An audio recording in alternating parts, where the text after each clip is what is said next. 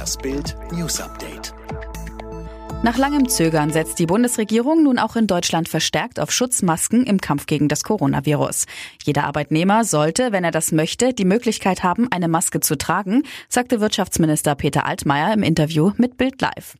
Wir müssen uns darauf einstellen, dass wir sehr viel mehr Masken brauchen werden.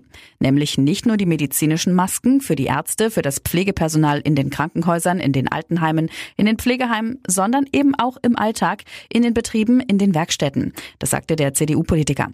Experten erwarten einen Impfstoff in circa zwölf Monaten. Corona lässt die Erde weniger wackeln.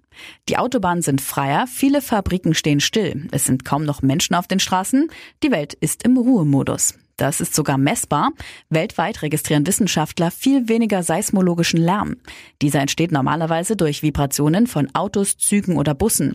Durch die strikten Corona-Regeln ist dieser Lärm aber deutlich zurückgegangen. In der Folge bewegt sich die obere Erdkruste etwas weniger. Unsere Welt ist jetzt also so still wie sonst nur an Heiligabend. Es scheint ein grausamer Fluch zu sein, der auf Familie Kennedy liegt. Am Donnerstag verschwanden Maeve Kennedy Townsend McKean, Großnichte des ermordeten US-Präsidenten John F. Kennedy, und ihr Sohn Gideon beim Kanufahren in der Nähe von Washington, D.C. Marylands Gouverneur bestätigte, dass es sich bei den Vermissten um Kennedy Townsend McKean und ihren Sohn handelte. Laut Polizei wollten die Mutter und ihr Sohn mit dem Kanu möglicherweise einen Ball aus dem Wasser holen. Später wurde am Donnerstagabend ein umgestürztes Kanu gefunden. Schwerer finanzieller Rückschlag für den HSV.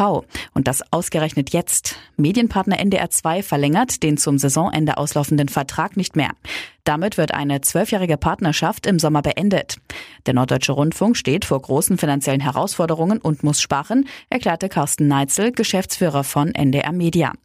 Der Sender will seine Kosten senken und zieht sich ebenfalls bei Hannover 96 und Handballtabellenführer THW Kiel zurück. Eine der größten Soul-Stimmen aller Zeiten ist erloschen. Bill Withers ist tot. Der US-amerikanische Sänger und Songwriter starb bereits am Montag mit 81 Jahren in Los Angeles an einem Herzleiden. Das teilte seine Familie der Nachrichtenagentur AP am Freitag mit. Withers landete als Songschreiber und Sänger mehrere Hits, darunter Ain't No Sunshine, Lovely Day, Lean on Me oder Just the Two of Us. Für Ain't No Sunshine erhielt er 1971 den ersten von insgesamt drei Grammys als besten R&B-Song.